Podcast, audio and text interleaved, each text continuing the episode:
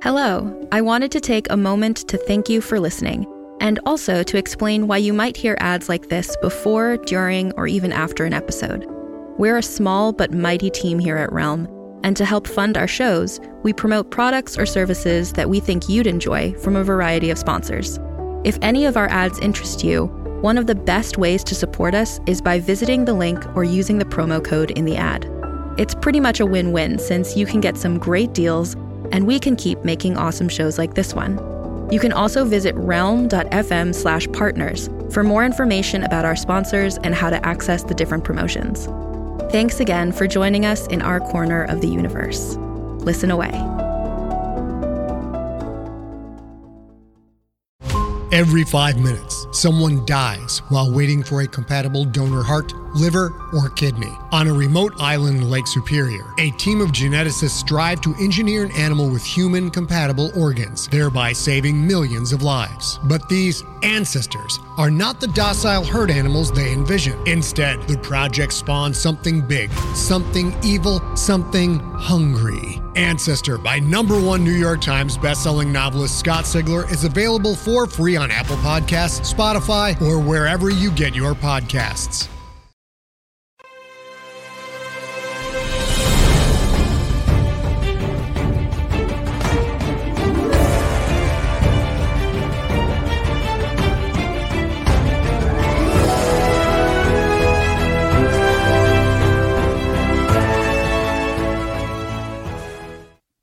Everyone, and welcome to this brand new episode of the Geek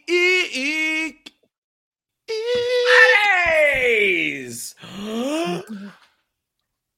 Hey! Special uh, weekend edition of the Geek Buddies here. Uh, excited to be diving into. You see, the boys are already having their coffees waking up. So we got a lot to get into today for sure. We're going to talk a little uh, new trailers, including the new Fallout trailer that just dropped just before we started recording this episode, the Furiosa trailer, little Ted trailer action as well. We're going to talk about what we're watching right now, a fun new segment here on the Geek Buddies, and uh, get into some of the comments from Iman Vellani when it comes to Marvel. Is she the savior that everyone is yas queening about? And then uh, our main topic is going to be jumping into Bob Iger's comments about the future of Marvel, quality supposedly over quantity, and uh, entertainment first, messages second. So, a lot to be diving into here in this episode of the Geek Buddies. But let's introduce ourselves for those of you who may be new. I am the Outlaw John Rocha, writer, producer, and host here on the Geek Buddies. I am Michael Vogel. I'm a writer and producer of animated TV shows and movies.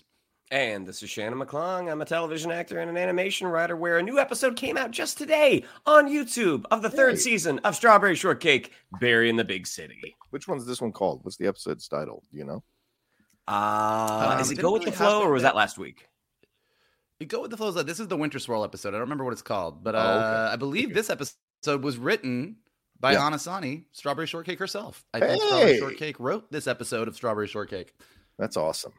Can I pitch you a True Detective Strawberry Shortcake? I'd like to see that. We're two, You can two do a lot of this mission. Just You can, you can, you can pitch me a lot of things. What what I do with it remains to be seen.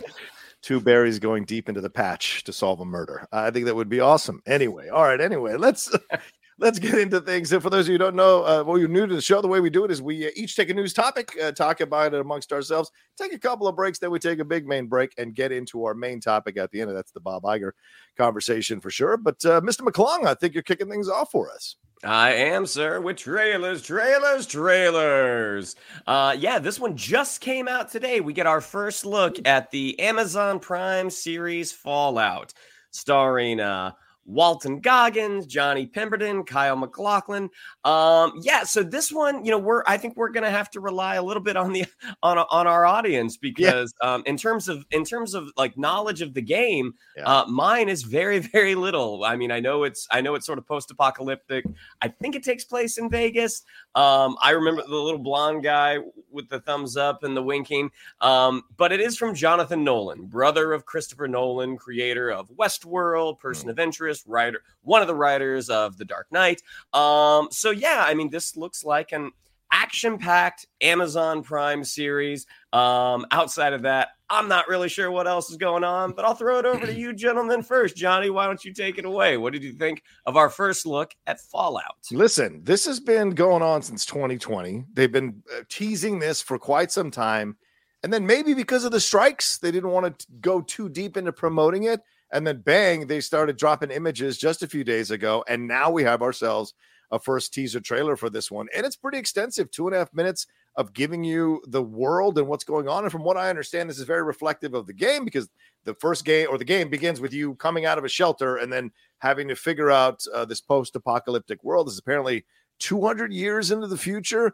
Got interesting characters, got some uh, vibe with Walt Goggins characters, definitely some Dark Tower vibe to that with his cowboy character here, but also the unusual characters that you see in a post apocalyptic wasteland, which I think are fascinating and interesting. I know this is uh, an actress from Yellowjackets, which I have not seen, but I should certainly put on my list to watch at some point.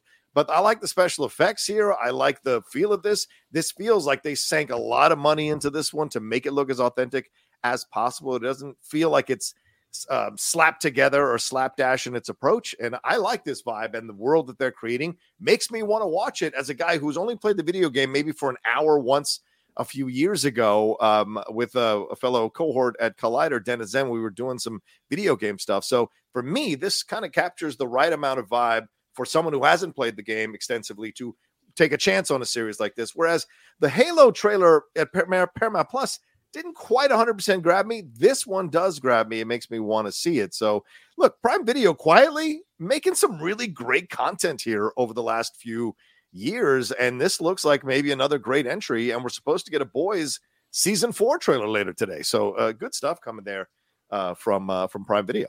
Mike, Mikey, what do you think? You ready to fall in for Fallout? Yeah. Oh.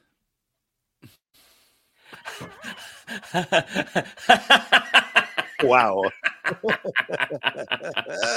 At least on my screen, you froze for half a second. I'm like, oh my gosh, he oh. rolled, oh. he rolled his eyes so hard it made the I internet. could see the freeze happen, and I was like, that was a well timed freeze. I, it, I I got to I got to make my point without having to make my point about you, not the show.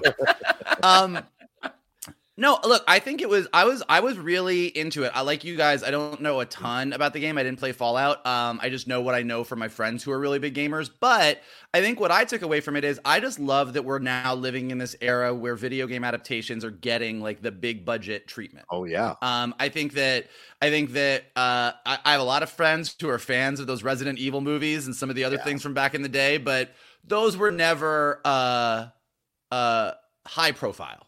You mm. know what I mean? Those were never like those were never like the things that the studios were bringing out like the big guns. Right. And it really feels like with The Last of Us, with this, um, even with Super Mario, with Illuminations, despite the fact that I don't love the movie, you can't deny the fact that they spent a lot of money on that animation. Like that mm. animate that the video game adaptations have now sort of attained a level of respect and quality uh, that I think is really good because I think that along with superhero stories, uh, I think that vi- the video game adaptations from the popular video games that we love are kind of our modern day mythology. So I like that we're getting these things.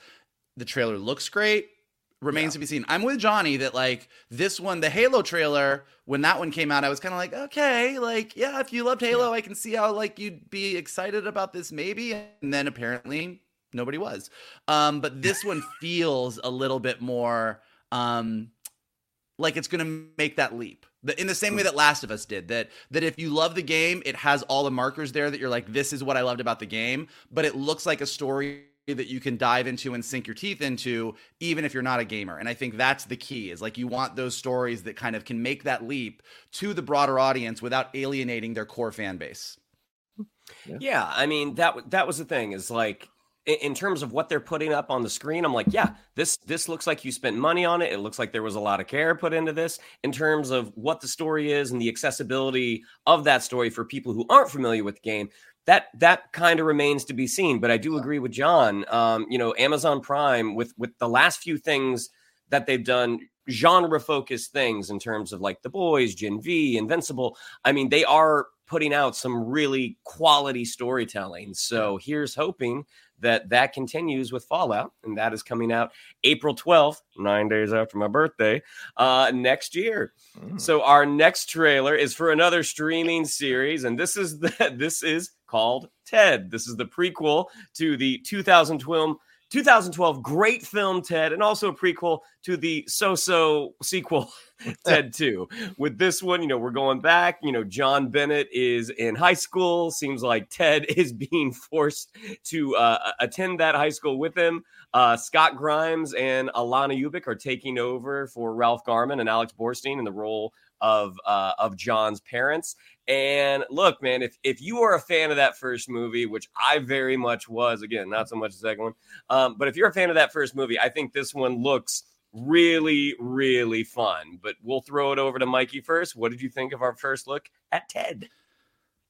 I think Boston accents are funny. That's what I think. Boston accents are just like that. Like this, tra- like I think this looks like a lot of fun. I'm definitely gonna check it out. Uh, it looks great. Um, but it really does look like like I was watching the trailer and I'm like, they could just say anything in that Boston accent, and I'm I'm in. I just I love it. I love it. It's great. Um, no, it, it looks good. Again, we're living in this time where you know Ted as a you know fully realized walking around CG character, main character in a show looks the same way he did in the movie. Like there's no mm. we're never we're not dealing with that. We're watching something on TV and we're watching this step down in visual effects or this step down anything. We are watching the exact same tone, the exact same visual effects, the exact same uh profanity, the exact same everything that we got in Ted 1 on the small screen and it looks good. It looks funny. It looks like, you know, I mean, I think that oddly uh, Seth MacFarlane is an odd duck to me because I think Family Guy is one of the funniest things in the world. I also think it has z- zero heart. Like there's no heart. Like I've always been more of a South Park guy than a Family Guy guy, just because yeah. I think South Park manages to get a little bit more social commentary, a little bit more heart, and Family Guy just goes for the jokes and it goes hard for the jokes. So I can watch a Family Guy clip and go, "That's amazing," but I'm not like the hugest Family Guy fan. But when you look at uh, the Orville, Mm. Um, Seth MacFarlane, when he wants to go down the road of having like emotional stories and heart, he goes there. And Ted seems to be that balance uh, where it's really fucking vulgar. It's really fucking funny, but there's also a little bit of sweetness to it. And like there was a little bit of sweetness to this trailer as well that I was like, this actually looks like a kind of sweet family coming of age story um, with a crazy bear with a gun and prostitutes. So you know what? if this is where Seth Mc is it, if this is where all of Seth MacFarlane's differing skills come together and differing talents come together, I'm here for it. Johnny, what do you think? Are Boston accents funny? What do you think of? What do you think of Ted? As a Yankees fan, yes, I do think they're funny for diff- for many different reasons. But I also, uh, I also liked this trailer very, very much. I did a trailer reaction like the day after, so it had been 24 hours had passed. But I was like, I gotta watch this thing and see what my reaction to it is. And I really enjoyed it because, like you, Shannon, I love the first movie. Still go back and watch it every once in a while, and or if it's on USA or something. But I, the second movie was kind of a letdown a little bit, even though I think Amanda Seyfried did a nice job for what she was doing in the film. And certainly the uh, F. Scott Fitzgerald moment is a very funny moment. But overall, the film didn't quite capture, as Michael said, the heart. The first film had a lot of heart. The second film kind of uh, forgot about that, but that was really important. Now we get the series, and I think the series is smart for a number of reasons. One, you're going back in time, so it's not you're not getting Mark Wahlberg back. You're getting a young kid who a lot of people are liking as an actor. Uh, I, I, can't remember the guy's name, but he's he, I know it's he's Max Burkholder. yeah, Max Burkholder. Yes, a lot of people like him, and he's yeah right. And he's, up, he's coming up here as an actor, and so seeing him take this lead role it works because the kid is relatable. He's an underdog in the situation. He's being bullied, made fun of. He hasn't had sex, and setting it in the 90s. That's how you avoid the 2023 approach to this. Go back into the 90s where it's a little more raunchier, stuff's a little more open about talking about sexuality, drugs. I mean, they're showing a 16 year old kid smoking weed and hanging out with his parents having dinner. Like, that's kind of shit you can get away with if you're going to set it in the 90s. Plus, if you're looking to get a whole well, new mean, generation, well, I mean, it's legal now. It's legal now, so you can do it depending on too. the state. Depending on the state, I think is. But you look, but also the smart part of it is, is you you're setting this at a time that's universal for a lot of people, which is high school. And so, if you want to bring new audience into your TED franchise, go all the way back in time, make him a 16 year old. And so, 16 year olds nowadays watching it might find a connection, might find some uh, universality in the humor. So smart on so many levels. Not to mention the trailer actually is funny. It actually works. There are a number of moments here that I thought were really funny. And Scott Grimes and Alanna Ubach, great chemistry as his mom and dad. Very funny moments, you know, between them. This is this is your future. Take a look. Those kinds of things are just very funny. Uh, but him, you know, dealing with trying to get laid, trying to have sex, and his and Ted, who who Ted is always trying to help, even though he may be clumsy and foolish in how he's trying to help. He is always trying to help John. So there's, as you said, Mike, the heart is still there here um, in this trailer. I thought so. Yeah, I liked it. I'm looking forward to it. Well, we will all get to look forward to the laughs and the heart of Ted when it comes out on Peacock on January 11th. And that brings us to our last trailer, Oof. our first look at the uh, Mad Max saga prequel Furiosa. This is George Miller back at back in his back in his environment with uh, Anya Taylor Joy taking over for Charlize Theron as a younger Furiosa. We have uh, Immortan Joe is back. We have Chris Hemsworth as our villain. Um, I know Johnny is excited to talk about this one, so I'll throw it over to him first. What'd you think of that first look of Furiosa? Yeah, I described this as a size 14 work boot caked in mud kicking you in the chest. That's what this trailer was. and I am like 100% on board with this trailer. Like, you know, because I was kind of hesitant. And Anya Taylor Joy, uh, who I love as an actress, multiple genres, really great. You know, Last Night Soho, Queen's Gambit, uh, The Northman she's able to play so many different types of characters and different types of roles. She can dial into kind of her ingenue waifishness, and then she can also unleash a little bit of fury or anger or evilness in some of the stuff that she does. I, I remember I can't remember the first film that she did that got a, got her notoriety is kind of Thunder Horses or something. I can't remember what, but she was great in that. So to, to me, it was New Mutants. No, it was not New Mutants, but like to me, I, I like this as a next step for her, and I think she really like knocks it out of the park in this trailer. The look, the feel, caked in dirt, caked in oil, caked in mud. All of this, the fighting sequences work look work really well. The com- composition of the shots here from George Miller are phenomenal. This is the difference between Sam Raimi and George Miller. George Miller did films in the 80s. Then Fury Road comes out and he levels up as a filmmaker, visually, story wise, and everything. Gets phenomenal performances. Multiverse of Madness still stuck in the 90s aesthetic. There's a difference here, and I'm seeing he's even leveling up even more in this Furiosa trailer, which makes me really excited. I saw some people complaining about the CG, but whatever CG issues, they will clean it up by the time we actually get to see this movie, and I'm looking forward to seeing that. And Chris Hemsworth, for the love of God, this is so brilliant to bring him into this world. Obviously, being Australian, it makes sense all the sense in the world. But giving him prosthetic nose, having letting him adjust his voice to act to sound so weird and unsettling as these characters do in Mad Max movies, it's just smart across the board. So I cannot wait. You couldn't have asked for a better teaser trailer, in my opinion, to get you excited for this film. Mikey, what do you think? You ready to get fast and Furiosa? Oh God! Jesus swear, Christ, these are great. Too early for this shit. Um, um, I agree with John. Sometimes you watch a trailer, and sometimes a trailer reaches out of the TV and just starts smacking you across the face. And this was definitely the latter. This it was it was a visceral experience to watch the trailer. So I'm only imagining that the movie is going to be that times 10.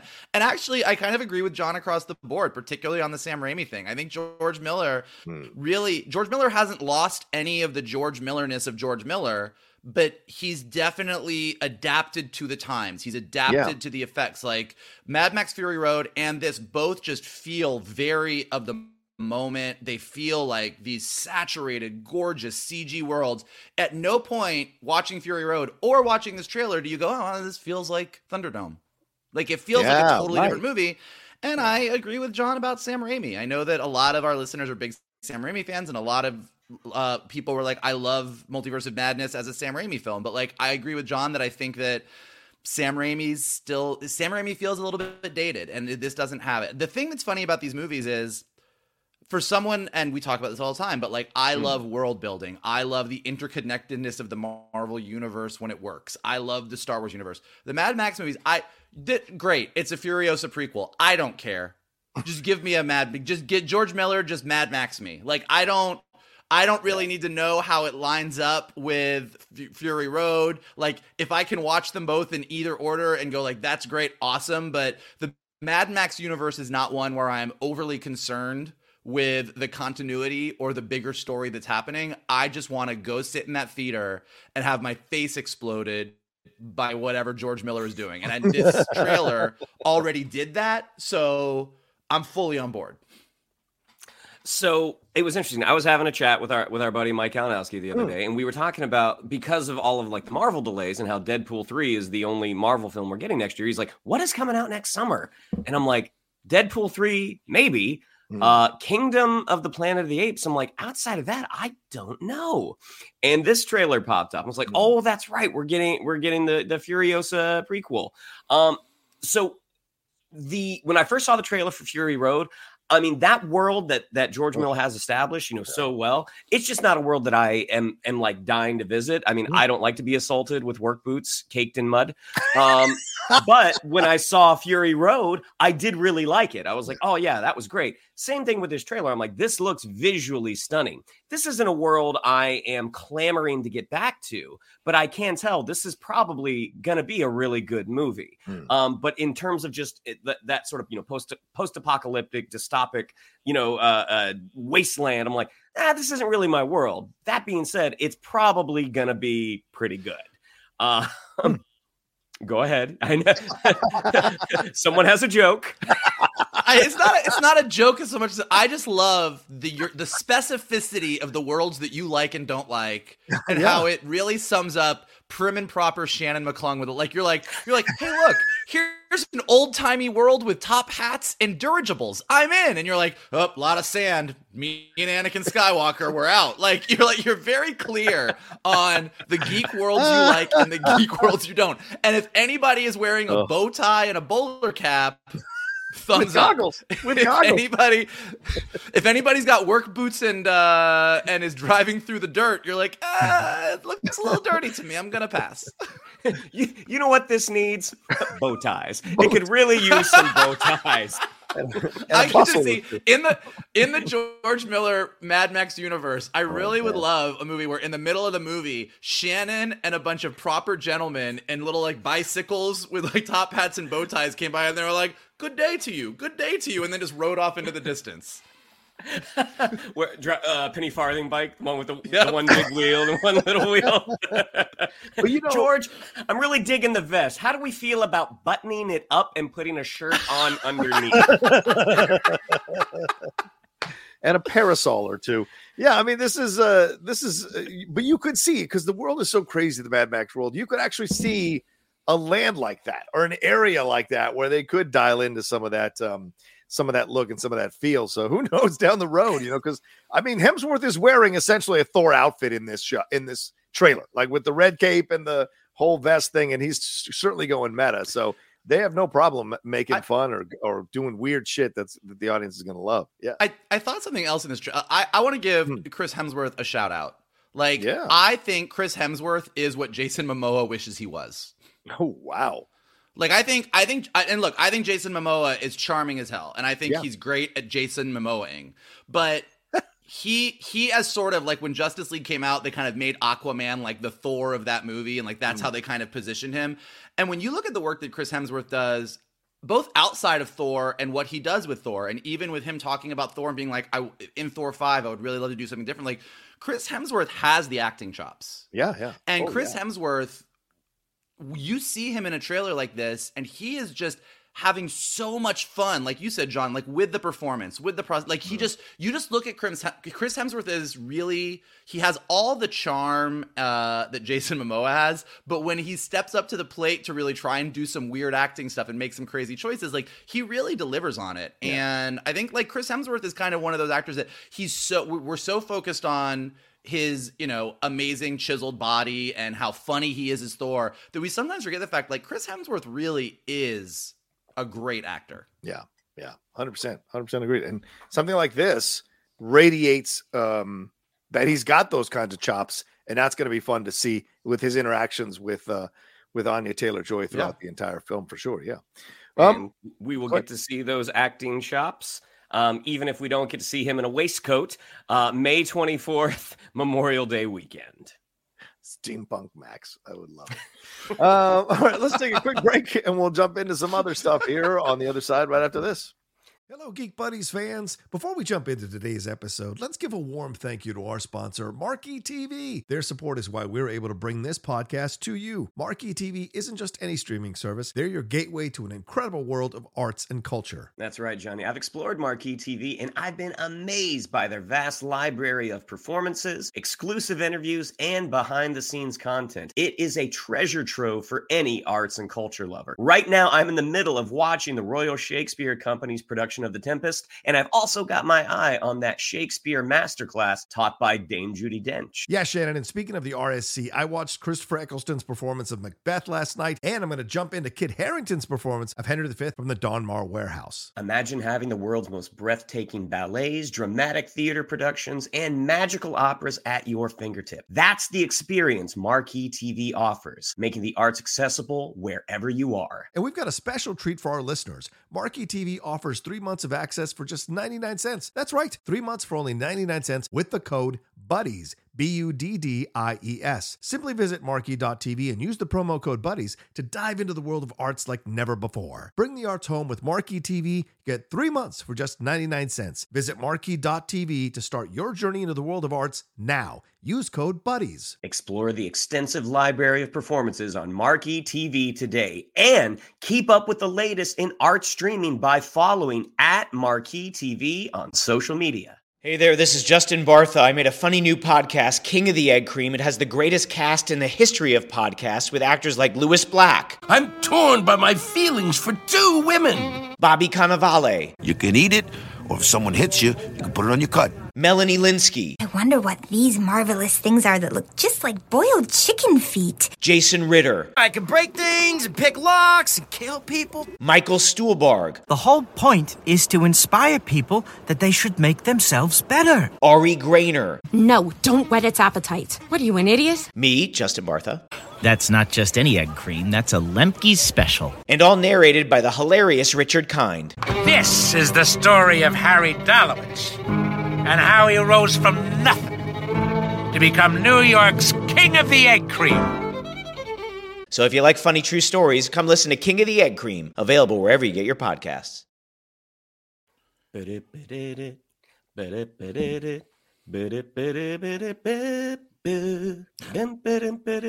Coming soon. Coming soon. Shannon McClungan, mildly annoyed Max. I'm not going out there. Mad Max, it would be Fussy Max. Fussy Max. Don't track that in here. Um.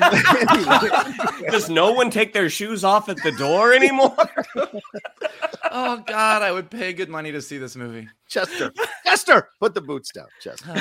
anyway, all right. Um, what are we moving on to next? Oh, I forgot. We got all fucking I think- messed up. What are we watching? Is that what we're What are we moving on to? watching? What are we watching? okay, we got a new segment here. Um, and you'll excuse me if I don't have any audio for this one yet, but uh, we've got a new segment and uh, we're gonna have some fun with it. And it's titled. Uh,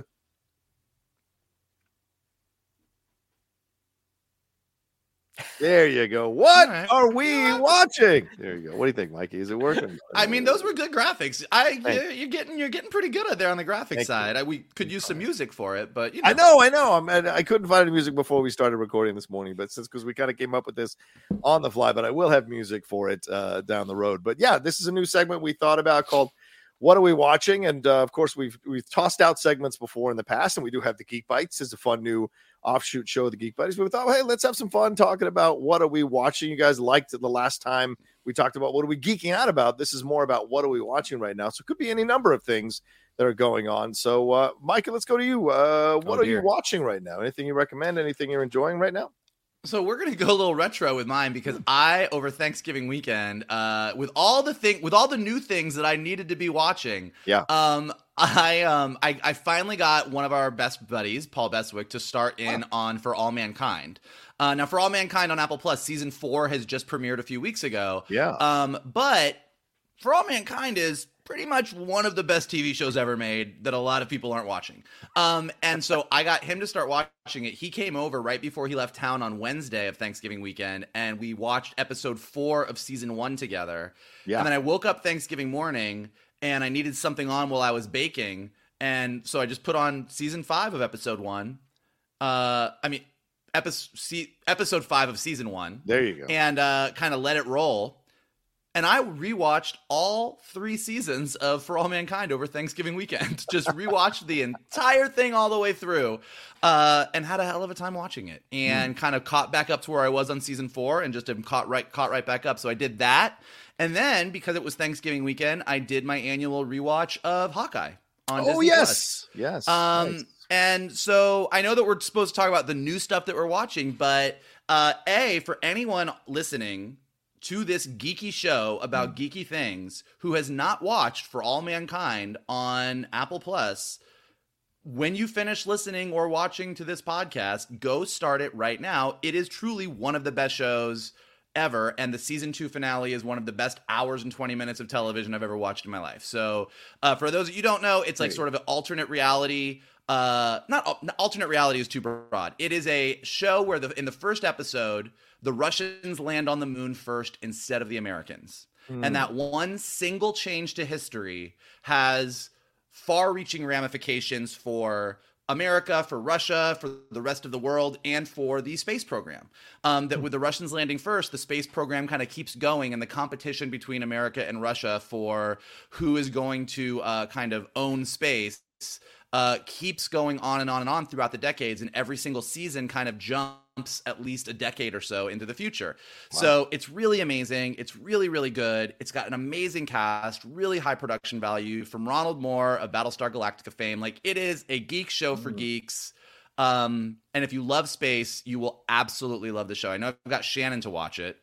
Um, I know I need to get Johnny to watch it. I know. So maybe this will maybe this will convince him. But it is true. I will say this for those of you who may be going to watch it, and I say this to everybody: the first two episodes are kind of slow. You're kind of like, there's a lot of characters. I don't really know what I'm supposed to be getting out of this. And I get it. Like the Russians landed first, big deal. And then the third episode is where things really start to pick up. So make it to that third episode. And if you make it to the third episode, you're going to make it to season four in like four days. Like you will tear through everything.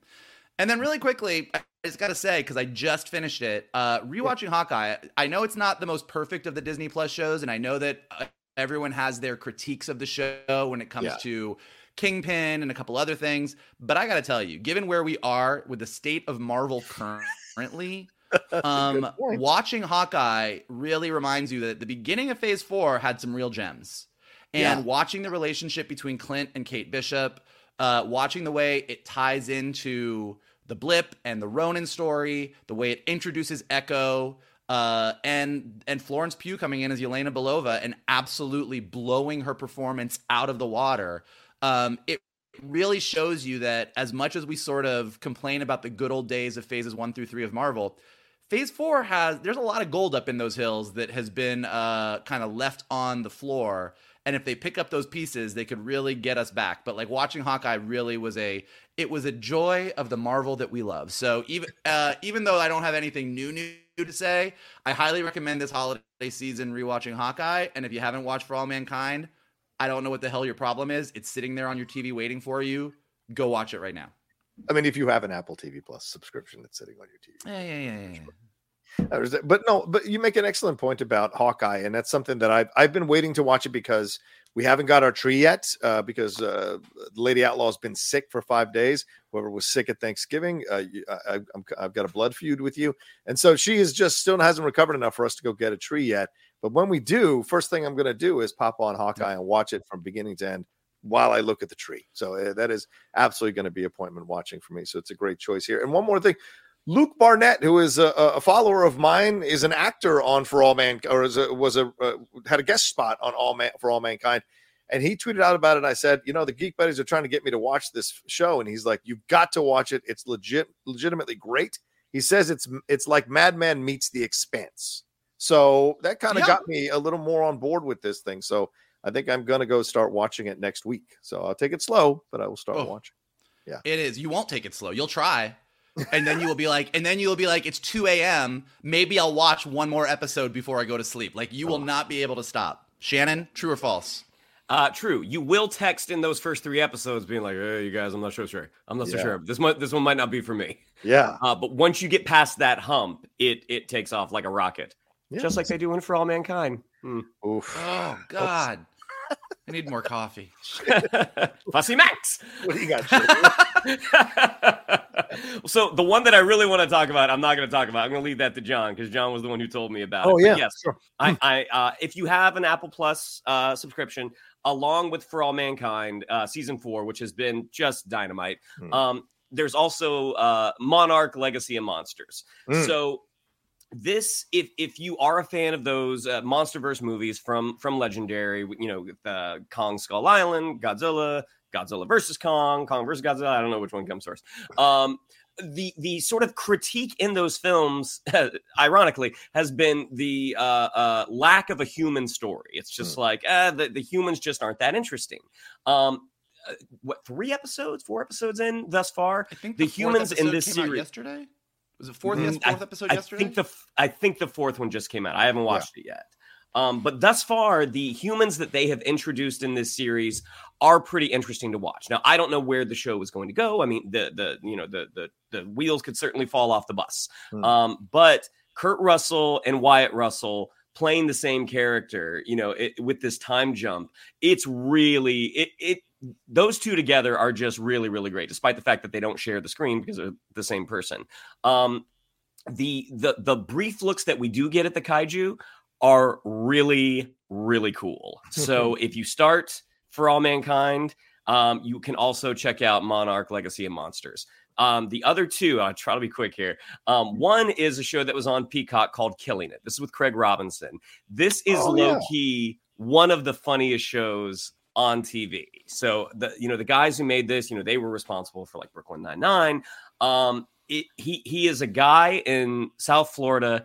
He he's divorced. He he has he has a, a a daughter. He is just trying to make his way. His brother's a little bit of a crook, um, but it's just about him trying to get the money together to start a saw palmetto berry farm. Um, and it is shocking the twists and turns this show takes. Because again, along with being just storytelling, it's just really, really compelling. It is so, so funny. The supporting cast in this are all fantastic. The the the, lead um, the lead actress, I'm I can't remember her name. She was in Love on Netflix. She's Australian. Claudia Claudia O'Doherty, um, who she also popped up. She was um, Stede Bonnet's wife in uh, in uh, uh, what uh, what we do Our in Flag Shadows. Means Death. Our flag means death. Hmm. She she's his wife she's in the great. first season. So she's she is so funny and so sweet and so earnest. The show it, it is a half hour. There's only the first two seasons are only 18 episodes. Um, you can really blaze through it, and it is a very very funny show. And the last one I'm going to talk about is uh, Lawman Bass Reeves. Yeah. So this this is one that I was really really looking forward to. I do like the the Taylor Sheridan verse on Paramount Plus with 1883 with 1923. This show isn't really connected to those, but it very much takes place in that world. Um, David Oyelowo is is doing fantastic work. Um, and, and again, the supporting cast is is just stellar. You know, you've got Donald Sutherland, you've got Dennis Quaid, you've got uh, Sh- uh, Shea Whigham. Um, it it is about the first Black U.S. Marshal, and just the first few episodes, I'm like, okay, this is fine. Like it's it's it's it's not great, but it's fine. The further the show has gone, I think we're in episode. I think I just finished episode five. Mm. It is starting to get very very good. And if you like just like an old west cowboy show with a really compelling lead in David Oyelowo, check out Lawman Bass Reeves. It's excellent. Yeah, it's doing really well. It's um, the first two episodes amassed a collective 7.5 million viewers across the world in the first seven days of its release. Uh, and that's more than double the 3.55 million viewers that tuned in live plus same day for the back to back broadcast premiere on CBS, according to Nielsen stats. So it's doing really well. So this is something that may we may get second season for this. Uh, and I've definitely got to dive in. I may power through the five episodes tomorrow, to be honest with you, because I watched the first. I'm with. I mean, I watched the first two, and based on you know Shannon's uh uh overall opinion of them. I agree. Like I was like, this is good. Yeah. Like I'm not like blown out of the water. I'm not like I, I got to, but I was like, this is very good. It's very Quality, solid. It's yeah. really well done. It's really quality. Yeah. But uh, I haven't caught up with the rest yet. So now I'm excited to dive back in. Great Yeah. segment, guys. I got. I now I got stuff to watch today. Um, okay, so I'll go quick through the stuff I'm about to finish, which is uh, first of all, The Golden Bachelor. This has been I've never watched The Bachelor. Never, ever, ever watched The Bachelor. I am adamant against these type of shows, but The Golden Bachelor has been incredible to watch. The human drama from these people in their 60s and 70s as they navigate love is heartbreaking and touching and moving and catty and drama filled. It is hilarious every hour, but also painful as you watch these people legitimately are heartbroken that they don't get chosen, legitimately get far enough and not get selected and see the shattering of their of their feelings, but also see the way they're bound they bounce back. And so there's a lot here that is a fascinating experiment to watch. I usually hate The Bachelor because I think it's pretty fucking shallow, but Golden Bachelor, there's much more humanity to this than I expected in heart. So we've got the two hour season finale we need to watch yet, but so far, up until this point, it's been stellar. Amazing Race has been an awesome season this season. We powered through these during COVID. Like we watched all 34 seasons during COVID, like from, oh two- from 2000 on. Like we watched all 34 seasons, like just constantly from next, next, next, next. And we didn't go in order. Like we went, we we, we found like top 10 lists, top 20 lists. And so that's how we kind of consume the seasons and then watch the rest of the seasons after that. This season has been incredibly fun. They've got a they've got a pairing here, a father and son, a father who's deaf and his son who like it does ASL the whole time and how he's navigating this stuff. It's really incredible. They got these eh, two young black nerds who are just doing great work on the show in navigating all these challenges and some interesting teams that they've got overall. An older father, like a hillbilly older father, a southern older father, and, her, and his daughter, who is much more aware of the world. So just great combination of, of people that you can enjoy. And it's got, again, it's got really positive messages as you're watching the show. And I think that's good for where we're at nowadays. But the stuff for that is um, not reality based, well, actually, one more reality based show, and that is Squid Game: The Challenge.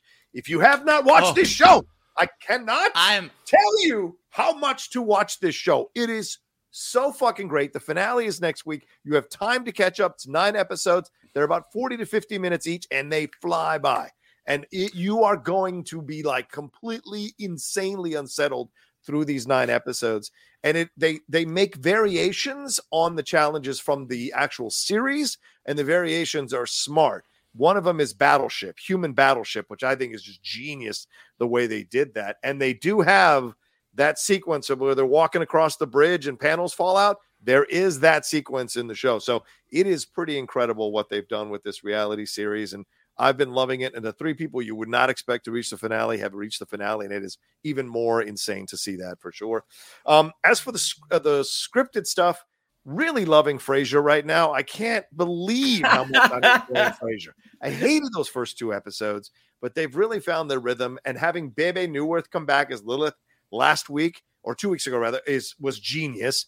And now they've got Peri Gilpin coming for the finale, which they teased in a, uh, a, a promo for the upcoming finale, which I think is so smart. I'm really surprised. They figured it out. They unlocked how to make it work for 2023, and it has. And it and and I think Kelsey Grammer for whatever your feelings are about his politics, he's doing great work with this Frasier, and I'm just so happy to see it because I love this character so much, and I've been enjoying it. That's on Paramount Plus. And the other thing on Paramount Plus, Colin from Accounts, man, this sitcom has been such a wonderful revelation.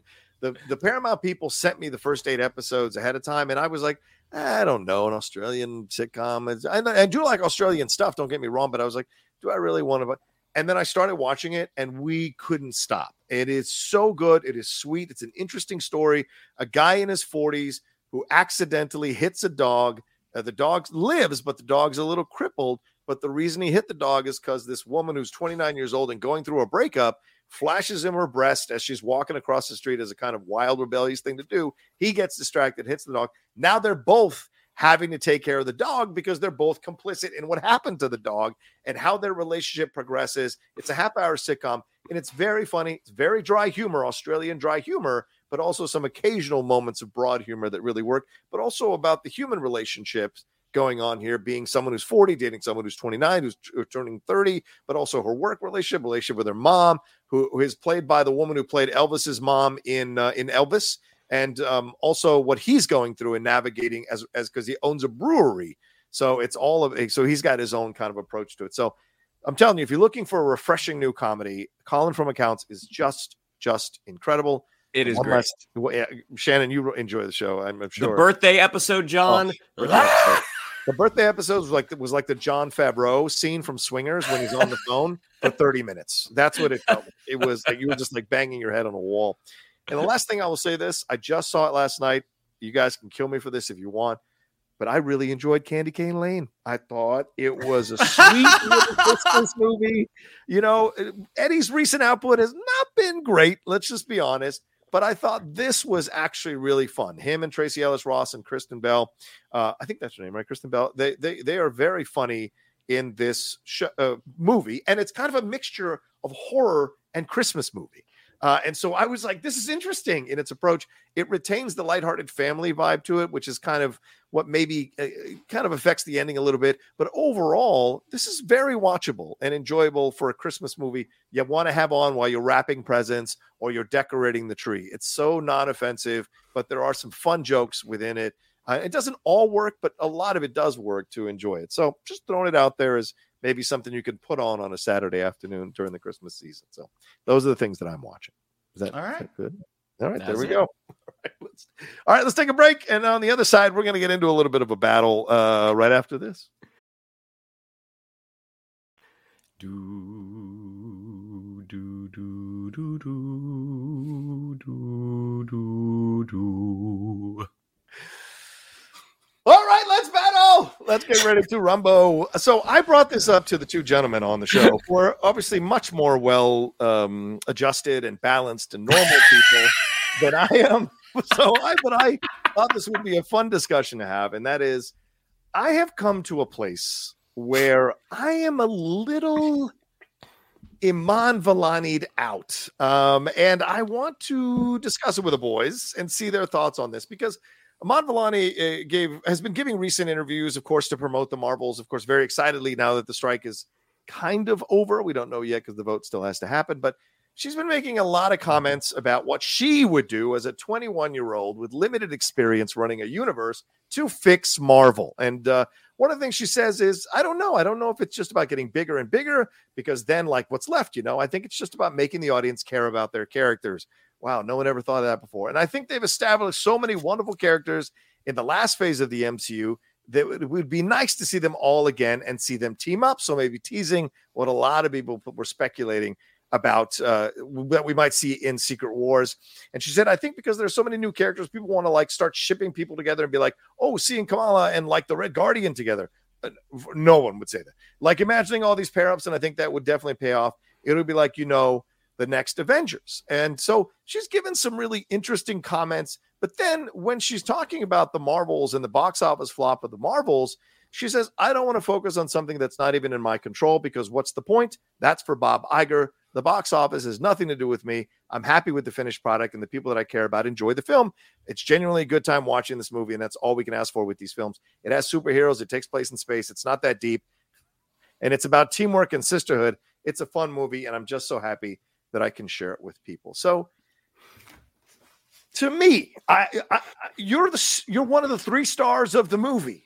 You're supposed to care about the box office. It does matter because that could lead to you possibly not playing this character again, which you're enjoying playing if you don't do well. Plus, you're the star of the lowest rated Disney Plus show. We enjoyed it, but overall, I'm just find this to ha- for someone who is not really a big part of the Marvel universe in terms of being able to get good financial returns from it. I find it to be fascinating that she has all these ideas and thinks she knows how to fix the Marvel universe when nobody is watching the content that she's putting out as Ms. Marvel. Gentlemen, am I off base? Oh yeah. No, yeah, yeah, yeah. No, you are. I told you. I told you when we were texting about this that you're off base. Yeah. But yeah, but I said we could talk about it in front of everybody. I mean, a couple things. One, Go ahead. It's not like she's Rachel Zegler. Like she's she's not like going onto the Zegler, red yeah. carpet and like she's not dissing her movies. She's not saying, "Oh, well, the source material's garbage, but I'm glad that we're doing something different." Like she's a hardcore comic book fan. I mean, like she is she's like a fan of the source material. She is a nerd. She, just like her character within the MCU, is a person who is a nerd about this universe that now gets to be a part of the universe. And Mhm. everything that she says is sort of just a reflection of that. And also, everything she says is A, pretty benign, and B, accurate. Um, Mm. I think that what she says about what Marvel needs to do to fix the universe, you might be right. It's an easy thing that everybody can say, yeah, you should really put the characters first and make us care about the characters. But Marvel hasn't been doing that for the last few movies, so she's not wrong. Um, Yeah. Marvel introduced us to Shang-Chi. It introduced us to Yelena Belova. It introduced us to the Eternals. It introduced us to all these characters who have yet to get together, and we're coming up on the end of phase five. Uh, and so Riri Williams, like all of these characters, like, yeah, there's all of this promise. But by this point in phases one, two, and three, we'd already had two Avengers movies. We had already seen all of these different characters come together, and that spawned more stories. And here, poor Shang-Chi is just like Yeah. chilling somewhere. I don't know where. So she's right. And also, as far as her response about the Marvel's box office, you know, you can do one of two things when your movie doesn't do well. You can pull a Billy Eichner and you can go on Twitter and yell at everybody and say, You didn't come see my fucking movie. You're all homophobic. What's wrong with you? Or you can say, Hey, I'm proud of the work I did as an actor. I can't control what people do. The executives need to worry about the box office. My job as an actress is to do the work, and I'm proud of the work that I did, which for a 21 year old is a pretty mature way of looking at things. So hmm. I. I I am not Vellani'd out, and I also think that everything she says is completely well within the bounds of what someone should say, which is why when you texted us, I was like, sure, let's talk about it. Literally the human the human version of the emoji shrug.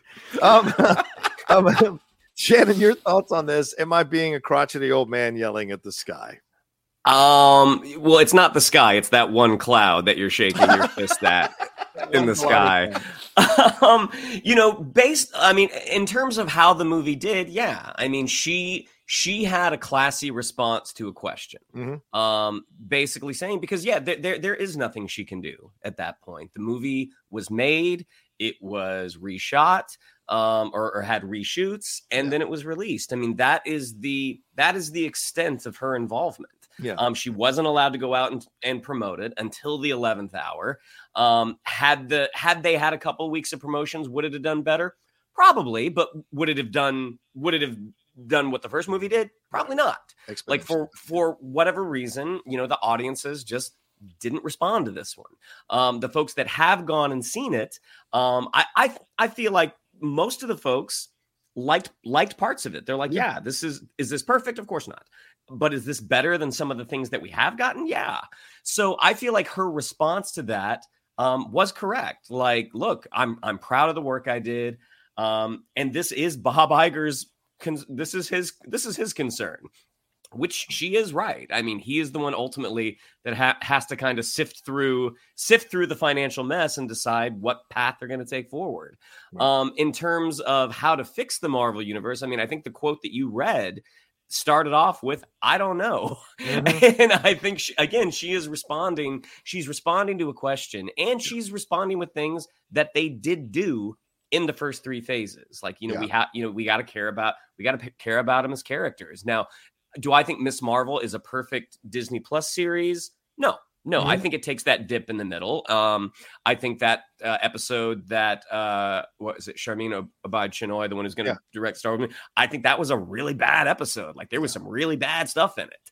Um, that being said, the series finished, and we liked Kamala, we liked the Khans, we wanted to see more of them. Now. i- you know, if people didn't tune in, they didn't tune in. Like, and you know, they and, and I, I believe leading up to the Marvels, they did put Miss Marvel out on Hulu and ABC to try to get more eyeballs on it, try to make the the movie going public at large more aware of this character who they are a fan of. and they probably have some big plans. So, you know, I, I think the whole like if, if Miss Marvel ends up doing anything with Red Guardian in Secret Wars, I think it will be like, oh, you, Amon, you gotta. yeah, I think, you, I think she was talking team up, but she said shipping in the sentence. So to me, that may implies you know, romantic I mean, she was obviously not talking about shipping in the way that we talk about shipping because yeah. ew. Yeah. Um, and I think she probably was uh, maybe less Secret Wars, but more um, Marvel Zombies. Um, yes. because I know that uh, I know that I mean she's already said this, and I'm sure because Marvel told her she could say this, but Miss Marvel in the animated Marvel Zombies that's yeah. coming out is sort of central to that story, and I'm pretty sure Red Guardian is also featured in uh, Marvel Zombies as well. So I wouldn't be surprised if we get to Marvel Zombies and we see the two of them working as a team, and we go, oh, that's fun. But I mean, again to that point and john we talked about this when we did our uh, trailer reaction hmm. to what if yeah yeah i mean why i'm so excited about what if season two and marvel zombies and eventually why we all want to see secret wars is because the thing that we're not getting right now is all of these different characters coming together yeah i mean even just watching hawkeye as i was talking about you know when you see kingpin show up and interact with kate bishop or kate bishop with clint or hmm. clint mm. with yelena belova or kate with yelena like seeing these characters from different movies come together into each other's worlds that's what we love and that's what we're not really getting so yeah. again She's not wrong. fair point. Now, as you guys talk about it, because I, I brought this up because I kind of want to negotiate my feelings on this because I know something bothers me, but I'm not sure what it is. And I thought initially it was maybe Iman Vellani, but I think maybe it's all the people out there who are yas queening her because it's getting to be a little annoying, uh, as if she's saying groundbreaking stuff. And I think that's where I get a little bit frustrated by the hype machine around her because, like, honestly, the worst flop in the MCU the lowest rated Disney Plus series. So where is the cachet that she has to be saying this outside of the bubble of the people who like uh, the MCU? The general populace is clearly rejecting what she's doing as Ms. Marvel because they're not interested to watch the content she's doing as Ms. Marvel. That has no slight on how she's playing Ms. Marvel because I think she's fantastic as Ms. Marvel. My my my my bothersome is that everyone is trying to like make a big deal out of this and they're not dealing with the reality of the fact that you know she's not that popular outside of the MCU playing the character, which it has to be said. It's the honest truth. Um, yeah, and I guess that's where I get a little bit like because I see people tweeting all the time now about the Marvels. They post the Marvels, go, these people deserve an apology. You know, these kinds of things. It's like y'all calm the fuck well, down. so okay, two things. One, want to see it. Yeah, two things. One, um, and then we move on because we got to argue about Bob Iger. But one, um, one is although Miss although Miss Marvel the series did is not the most popular Disney Plus series, and although the Marvels did not perform well in yeah. both of those things, critics and audiences alike were like, "Well, we love her. 100%. We love the her and the Khans yeah. kind of come out of both of these things unscathed. Like the mm-hmm. issues with Miss Marvel, whether it, your issue is the effects or the villain story was kind yeah, of lame, yeah. or like there's a lot of complaints that you can make about Miss Marvel, and I think Shannon nails a lot of them, but she's not one of them. Yeah. She's she's great throughout, and when you watch the Marvels, even when we did our review of the Marvels and mm-hmm. talked about it the Brie, like the three of them, Teyonah Parris, Brie Larson, yes. and Vellani, kind of come out going like, I like them. Yeah, yeah, yeah. The movie around them is not great, but I actually like the three of them. So, um, I think she has it, and also like, again, she's a 21 year old actress, and she's playing this very popular comic book character, and mm. she's going out um doing press, and people are asking her questions like, should she go? oh, you know what? I would love to respond to that, but I'm not very yeah. popular, so I think that I should keep my mouth. Like she's gonna, yeah. if asked, she should answer. So, so, I guess I guess my issue is not with Iman Vellani. My issue is exactly. is reacting to it. Now, going overboard, which is a little. What I do think you do have an issue with that I think is is an issue, and it, it bothers me on Twitter too. And it's not just the Marvels; it's every movie. Yeah, yeah, every movie right now. It doesn't matter. Like it could be the Marvels, it can be Elemental, it can be uh the Ahsoka series. Right. Is Twitter or X uh, and social media in general has just become so polarized that if you if you come out of the Ahsoka series as just a different example than the Marvels and you go, yeah. I really loved Ahsoka. I felt like it was a little, you know, sh- uh, tell me, no, not show me. It wasn't as exciting as I wanted. I feel like Dave Filoni didn't. It, it wasn't. It wasn't a win for me. Right. You have half of your followers going, "How dare you? It was great." Right it was perfect. It moved me. And you have the other half of the followers be like, you liked it. It was garbage. It's the worst. Star Wars is in the toilet. And you're like, you don't get to have either response. Right. So when I see people talking about the Marvels and they go, I can't believe people aren't seeing this. It's the best Marvel movie I've seen in years. I'm like, no, it's not. there's some enjoyable parts. It's not the best Marvel movie you've seen in years. Like, right. so I think there's there's not a lot of nuance. And if we can't have nuance about Ahsoka and the Marvels, we certainly can't talk about Israel and Palestine. You know what I mean? Like, oh, wow, whoa. Everything. well, I'm just saying, like, we're living in a world where you where everything is so polarized, and like nobody wants to just say this was in the middle somewhere. Yeah. Yeah, it's weird like that. Yeah, I agree. I think it's frustrating on, on so many levels because we can't just have the conversation, be honest about it, uh, because the inherent belief is for people who like the movie is that everyone who doesn't like it went in with their mind made up, but they went in with an open mind, totally open mind, and love. This is your right? Issue. This is bullshit. This is your issue. This is what yes, you tweeted about. Now we've got this therapy session of geek. This this session of geek therapy has been solved. This is what you're upset about. You're upset that you didn't like the Marvels, and everybody is calling you a misogynist because you didn't like it, and that you yes. didn't like. You're not supporting women, and you're not supporting this, and you're like, I just didn't like the movie. Yeah. That's what you're upset about. Well, it isn't me personally, but just seeing the sweeping indictments of everyone, right? It's just everyone. And I think that's that's ignorant. I really I want to say it very harshly and very strongly. I think that's ignorant. We can have honest discussions about this movie because there are good things and bad things about the movie. It didn't overall work, but there's a way to have conversations without denigrating the entire side. Because to me, it slides into that political tribalism that supposedly a lot of liberals supposedly hate yet they're willing to dive into it when they're talking about it with in the Marvel uh, spectrum, which is frustrating. Ooh, spectrum, hey. Uh, Shannon, you're always in the middle on this. What's uh, what's your final response on this? Uh, help us out. I mean, I, I, guess again because I, I, I don't traverse the social media landscape as, so as much as other folks. So I mean, I don't I don't I haven't seen the Yas Queen to Iman Vellani's statements. I also I, I just want to say, listening to the YouTube heteronormative folks saying Yas Queen a lot is very uh, entertaining, all on its own for different reasons. Sure. I mean, when this is read back in a court, you there will be quotes around that. um, but also, I haven't seen the denigration that you guys are talking about. That if you mm. didn't like the Marvels, that somehow you're a misogynist. Um, so I oh, haven't, I haven't seen that. Mm-hmm. Um, if, if that is or a racist. If, yeah. or or racist. Yeah. like if that is the case, then that's a that's a silly that is a silly argument yeah. to say that I didn't like this movie, therefore in the Venn diagram I hate women and I don't like people of color.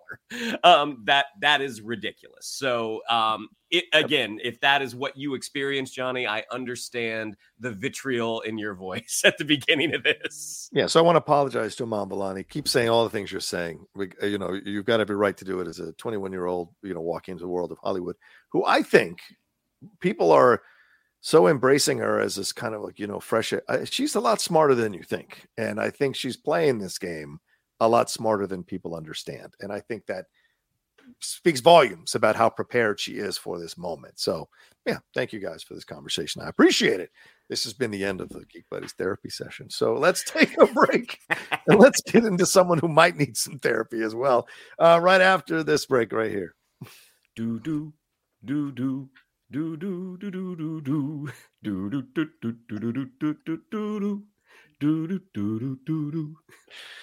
um, all right. Uh, real quick, uh, because I already presented the Marvel thing. Let's jump into this Bob Iger situation. He was at a New York Times uh, DealBook Summit conference mm-hmm. here, the same conference where Zaslav said it took him courage as a billionaire to shut down films and Elon Musk.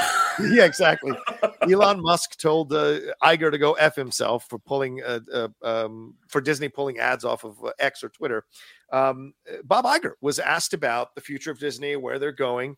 He spoke about, you know, that he felt the Marvels didn't work because not enough executives were on set, which is really confounding, uh, and that um, that sequels that maybe they need to look at sequels a little bit more. But the big thing that he said that a lot of people are talking about is that he wants entertainment to come first and messages second, uh, and that he is going to focus on quality over quantity. So Uh, Michael, you've been in these rooms. You've been an executive. You've had these conversations. Um, you're a huge Disney nerd. Uh, what are your thoughts when you hear this stuff from Bob Iger? Is he wrong? Is he right? What do you feel? Yeah, he's. I feel like this is like Bob Iger before his coffee. Like, I don't think.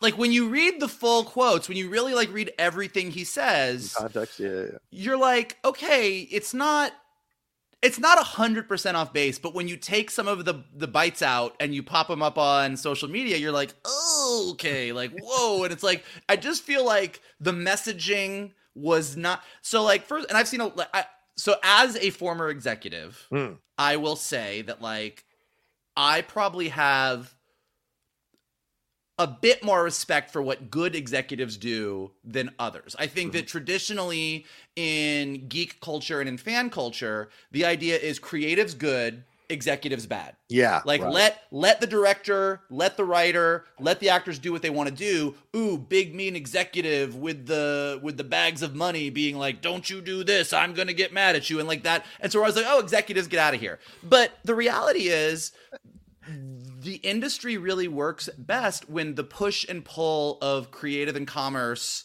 are working hand in hand. And I think that his quote about so taking it like one by one, Yeah. his quote about the Marvels failed because there wasn't enough executive oversight is just like don't say that. now, it is probably true. Like we have said this, every geek has said this. What's wrong with Marvel right now? Kevin Feige is spread too thin. What is Kevin Feige? He's an executive. That's true. Like, it's not Nia DaCosta's job to know that Secret Invasion outlawed aliens and that you should have this thing nuanced and that the connections of the Marvel universe aren't really working and we want to see like there is a interconnected quality to what's not working right now that is an executive level pro- level problem. It's not Sam Raimi's fault. It's not Taika Waititi's fault. It's not Nia DaCosta's fault. Like it's none of their fault. So there is a level of COVID happened. Executives were all over the place. Kevin Feige spread too thin. Iger is out. Chapek is in. That at that top level, you're like, yeah, like I think some stuff fell through the cracks, and it's none of the individual creatives' issues to deal with. So, do I think that's why the Marvels failed? No, I think the Marvels is just not a good movie. Um, and I think that maybe a big executive stepping up post writer strikes and actor strikes and going, you know what the problem was? Needed more executives is just not the right time to say it. But the reality is he's probably not 100% wrong that at that executive level they need to have some big discussions. I mean, even like when we talked a few weeks ago about that Marvel retreat. Yeah, yeah, Uh, right. And how Yeah. usually the Marvel retreats are all about, hey guys, let's all high five. Marvel's killing it. And this was, guys, we got to figure it out. You know who's at those retreats? Bye-bye. Executives. Yeah, exactly. So even as we've been talking about this, we've all been saying, guys, the Marvel executives need to sit down in a fucking room and work their shit out and then tell all the creative teams, this is what we're doing. Um, so we're all kind of saying the same thing he said. It's just maybe there's a way of saying, I like my friends call it vogling, but it's where you say something like take Bob Iger says, you know what the problem with the Marvels was? Not enough executive oversight. You're like, oh, that sounds bad. Whereas had he come out and gone, you know why I'm excited to be back? Because I think that there's good executives and bad executives. And I think good executives give their creative teams all of the support they need to make the best movie possible. And I think in the past year or so, the executive teams have not been giving the creative teams the support that they need. Hmm. Sounds a lot better. It's the same fucking thing. Hmm. So I feel like that's why I mean maybe Bob Iger should have had his coffee. Um, the sequel thing, again, he sort of said both things, but he said we shouldn't make as many sequels and you shouldn't make a sequel just to make money. Correct. He also said we're going to make more sequels if we have really good stories. There's no reason to make a sequel unless you have a really good story to tell. Yeah. Also correct. Nothing there is wrong. Um, he's basically saying Bob. Ch- basically, all he's saying in these two things is Bob Chapek made a real a bunch of stupid decisions and I'm Yes, trying to make better decisions. Like that's all he's really saying. Now, the last thing, it was an interesting one because this is the one that I disagree with the most on the face of it. Is the we shouldn't be making stories with messages. It should be story first, and we shouldn't be putting messages first. And I think that those two things go hand in hand. I think a really good story has a really strong message. Like I think a Hmm. creator comes in and they want to tell their story, but then he kind of said, "I think uh, putting story first with really strong messages is good. I love Black Panther." That's a great example, but I feel like in the past two ye- a couple years we've been putting message above story. And as someone who thinks we need lots of representation and we need to talk about uh you know we need to tell stories from people who haven't had their stories told i think messaging is super important. And i think that this is something again the way he said it was not great but then to use black panther as an example of what they should be doing i think we can all agree that black panther is a great movie. It did huge box office. It is a great story. But when you have when you talk about T'Challa's story, when you talk about what Wakanda represented to the black community, when you talk about Killmonger's arc as a villain, it does have strong messages. So it's not like he's saying, let's not do messages. Mm. He's saying our movies need to be entertaining first, and they're not really entertaining lately. So it's when you read the full quotes, and again, I'm a Disney fan. I genuinely like Bob Iger. I don't think he's always on target, and I think as he gets older, he gets a little crotchety. But Yes. I genuinely think that him coming in and saying, we need to do less, we've been doing too much, we need to put quality over quantity, we're going to pull way back. And my main job right now is the other thing that he said in this, uh, in, in, the, in all the articles that are coming out right now is my main job right now is to sit down and help fix Marvel. And so, even though all of the comments, when you look at the soundbite, you're like, what the fuck? When you read a little bit deeper, you're like, uh, okay. That's my executive corner from the from the executive office response to uh, Bob Iger's quotes. and he's got to take a call and slam the door. So thank you. Very much. Your thoughts on all this uh, um, and all the comments here from Bob Iger at the DealBook Summit? Well, I mean, I think Vogel attacked literally every argument from both sides. so what what I would say is that in terms of like we need to make things entertainment entertaining first. Um agree with Vogel. Like your story and your message if if your story is working, those two go hand in hand. So if it feels like the message is is is is what's you know kind of leading the movie, then your story is not working well. So it's I don't think anyone sets out to be like, hey, we're gonna we're gonna deliver this message, um, and and we'll try to sneak a story in there. That's not. I don't think that's what any good creator wants to do. Like they want they want to tell you an entertaining story and ha- and have you get something from it, something that sticks with you in terms of that lesson, in terms of that message. That's that's in general that's everyone's kind of objective. Um, is they those those two things need to go hand in hand. Um, in terms of the quality, it's funny because a, a lot of Phase Four, and maybe my timeline is off, um, but a lot of Phase Four, I- don't think they're going through bullet through bullet points with Bob Iger about every single thing that they want to do. But a lot of that stuff was in the pipeline when he was there. It's true. Started, yeah. I think Chapek, while Chapek may not have made some of the best decisions, I think Chapek is is really getting scapegoated mm-hmm. for a lot of things that were already kind of in the pipeline during Iger's tenure. But but yeah, I mean, I think they looked at like, yeah, we tried to do too much. Now we see like we we wanted to do this this this this and this. Now we know we don't have the we don't have the uh, infrastructure in place to make all of this stuff as good as what we did in phases one two and three. So it's like okay we've learned we've learned a uh, a valuable lesson and now we know we're going to scale back. And the uh, strike ended up being a kind of a blessing in disguise for them that they were able to kind of wipe the slate not wipe the slate clean but really take a second look at like what's working what's not. Let's make some delays. Let's really fine tune what we have and carve a clear path going forward. Um so i think ultimately this probably this is a good thing. I mean they, they're they're understanding and acknowledging that what has come before it is not doing what we want it to do. How do we how do we fix it? So I think ultimately it's a good thing, but I do agree with when you're when you're um, reading little little uh, snippets of quotes, um, and however the poster is framing it, like, can you believe he said this? It's just like uh, yeah, I mean, when you're taking something out of context, you're not getting the whole message. In terms of like the lack of executive oversight of the Marvels, um, yeah, he's not wrong. I mean, like we all like to bag on Raimi because he kind of stupidly said, "Yeah, I didn't watch, you know, I didn't watch WandaVision." Marvel needed to make it clear to him. Yeah. this is something you need. This is something you need to do, and the executives that are overseeing that script development need to be like, "Oh, wait a minute." They're the ones that are responsible for saying this doesn't match up. Now, in my brief career of writing, I've had some I've had some really good executives who who bring up some very good points and who do have a knowledge of kind of the larger picture. I've also had some bad executives who who make really stupid observations and just say just honor the note and it's like that's a dumb note.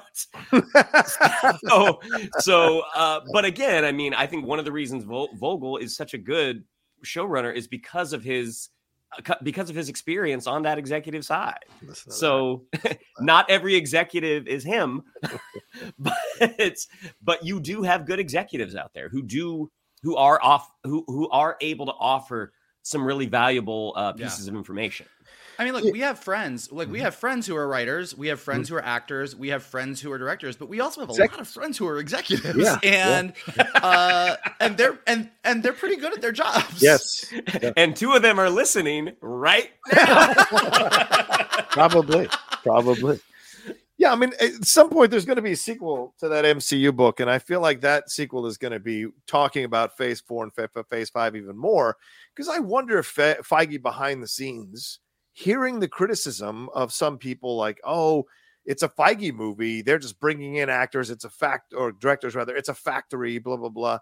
Maybe he felt, okay, you know what? I won't be as hard. I won't. I won't try to control it too much. I'll let them have a little more freedom. But in but they've also got to add this stuff. They've also got to put this stuff in. And so maybe there's just kind of like they're not sinking in the way they did in the first three phases. And that's obvious. Everybody is noticing that. And there's nothing groundbreaking being said there. But the idea of having more executives, I, yeah, I agree with you, Mike. There's a way to frame that where it doesn't sound like you're saying we need people on set Well- to tell her what to do. And Right.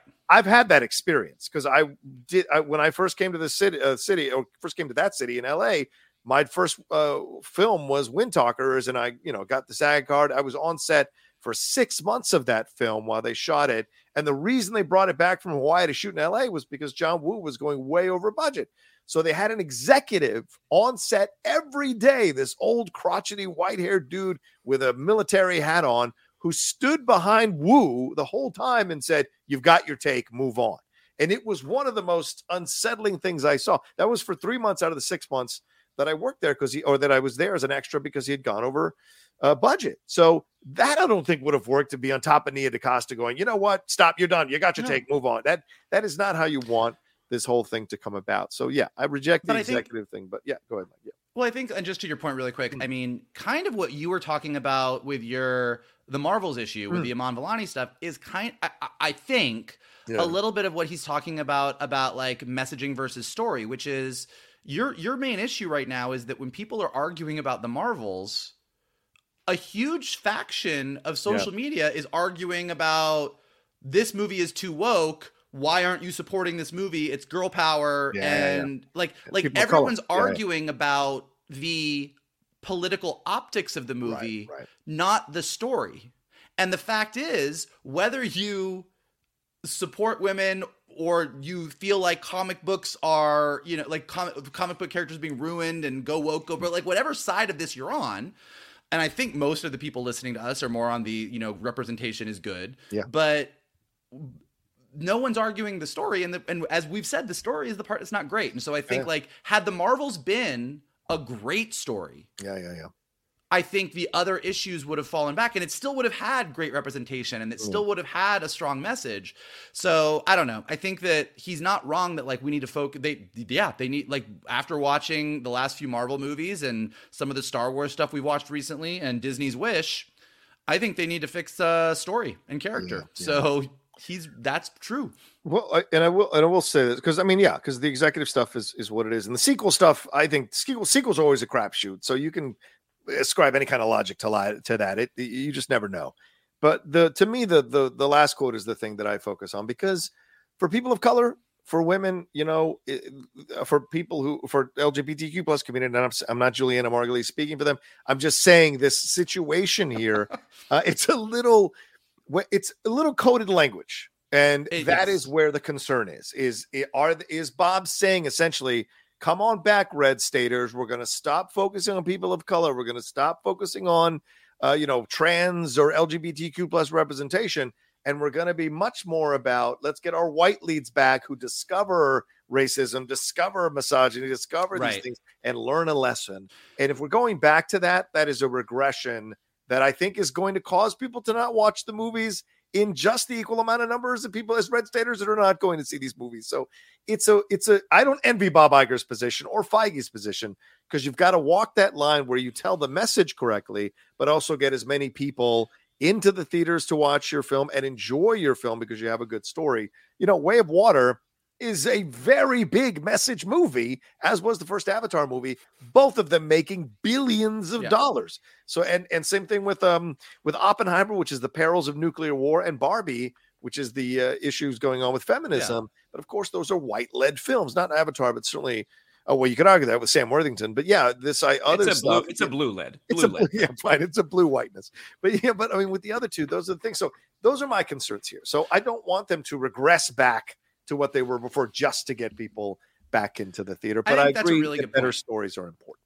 Yeah, You know, I, I do, but I do think you make a really good point, and I think that that's a fair critique. Is that it does come across like coded language. yeah, I, I think it's not accidental that he cited Black Panther as an example of the movies that they want to be making. I think that that was uh his way or somebody somebody at Disney's way of being like let's make it clear that we're not saying white movies why don't you talk about Black Panther but I think even with that example there's a fear and a concern that the coded language of let's let's avoid messaging means let's avoid more gay people. Let's avoid let's Yeah. avoid trans people. Let's avoid there's too many people of color in leads. Like there's there's that is the big concern.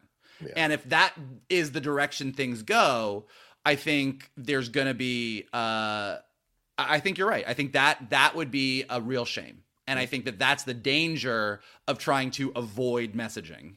yeah, yeah. But I think we can all agree, no matter what side of the fence you're on, messaging combined with a great story is the way to go, and you hope Yeah. they are making those corrections. Well, and like Shannon said, which also I said, but like we're all saying the same thing, which Mm. is if a story is really good and really powerful, the messaging should be inherent within that. So it should be Yeah. the same thing. Good point.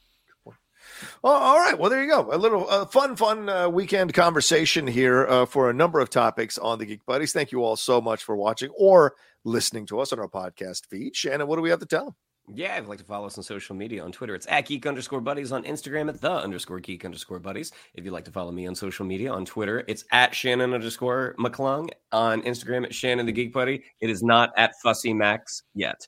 If you would like to follow Mr. Vogel, it is at MK Toon. If you would like to follow Mr. Rocha, it is at the Rocha Says. Uh, Mikey. Look, whether you want to rage on Iman Vellani or you want to avoid sand at all cost, we have everything for you here at the Geek Buddies. Uh, here's what you can do for us: smash that like button below, subscribe to Johnny's Outlaw Nation page, check out all the content he's got there, leave your comments below. We talked about a lot of stuff. There are a lot of opinions flying around today. I know you all have opinions too, so leave your thoughts below. Let us know what you thought about everything. If you're listening to us on a podcast right now, leave us some stars and some comments so we go up in the rankings there. And as always, the best thing that all of you can do is retweet this video, post it on your socials, send it to your friends, and tell them to hang out with your buddies, the Geek Buddies. There you go. All right, y'all take care of yourselves. Be well. Enjoy the rest of your weekend, and we'll talk to you next week with another with another brand new episode here of the Geek Buddies!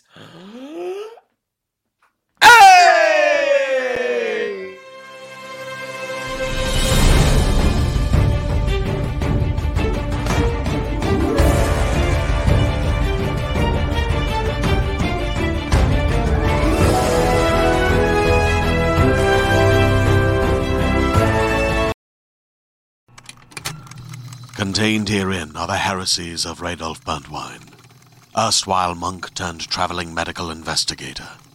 Join me as I uncover the blasphemous truth of a plague ridden world that ours is not a loving God, and we are not its favored children.